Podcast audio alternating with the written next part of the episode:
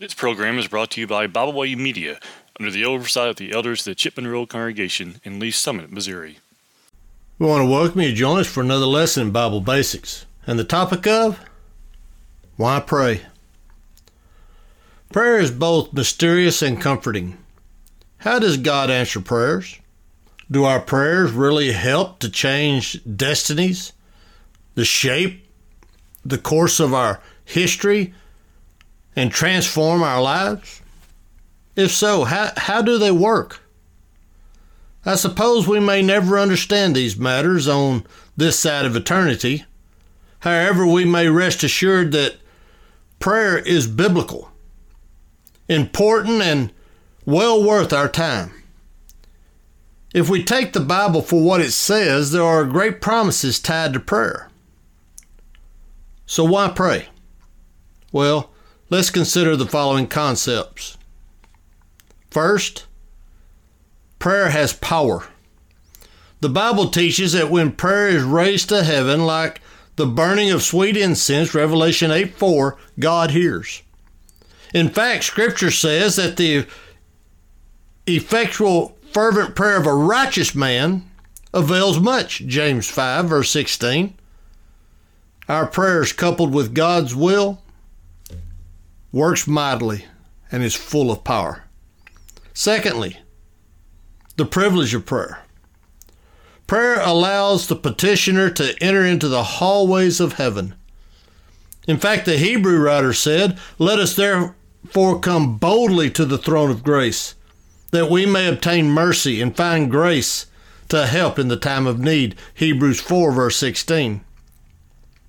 What a privilege to be able to go boldly before God's throne, knowing that help and aid are there for the taking. Thirdly, prayer has protection. Paul believed the prayers of the Corinthians helped save his life, 2 Corinthians 1, verses 8 through 11. Jesus told his disciples, Watch and pray, lest you enter into temptation, Matthew 26, 41. Prayer provides protection in the times of temptation and danger. Fourthly, prayer gives provision. The Christian is blessed with the privilege of praying for his daily needs, Matthew 6:11. In fact, our heavenly Father knows what we need even before we ask, Matthew 6:32.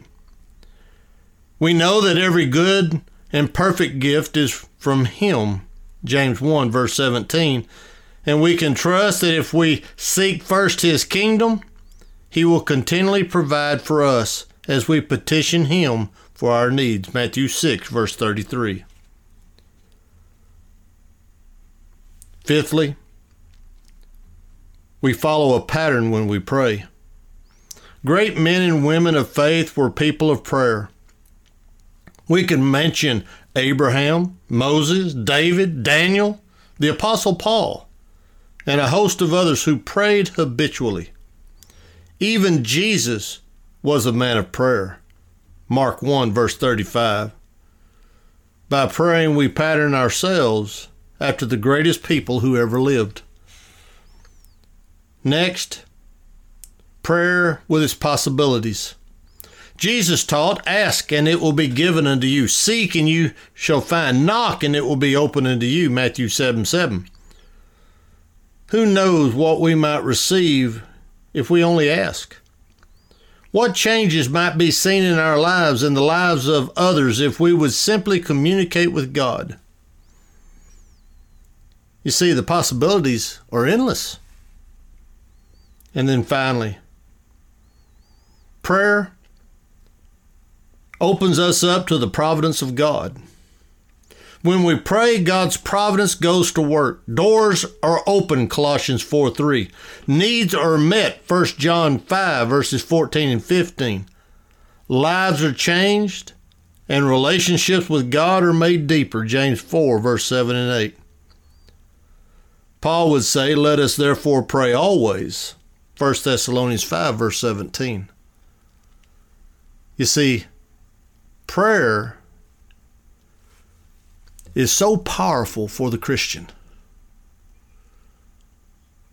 Don't you want God on your side? then go to Him to prayer today. I want to thank you for joining us in our study this morning, and we hope to see you again next week for another lesson in Bible Basics. We thank you for listening today. We hope you enjoyed this program. You can find out more about Byway Media by visiting our website, bywaymedia.org. You can find all of our podcasts on all major podcast platforms. As always, we thank you for listening.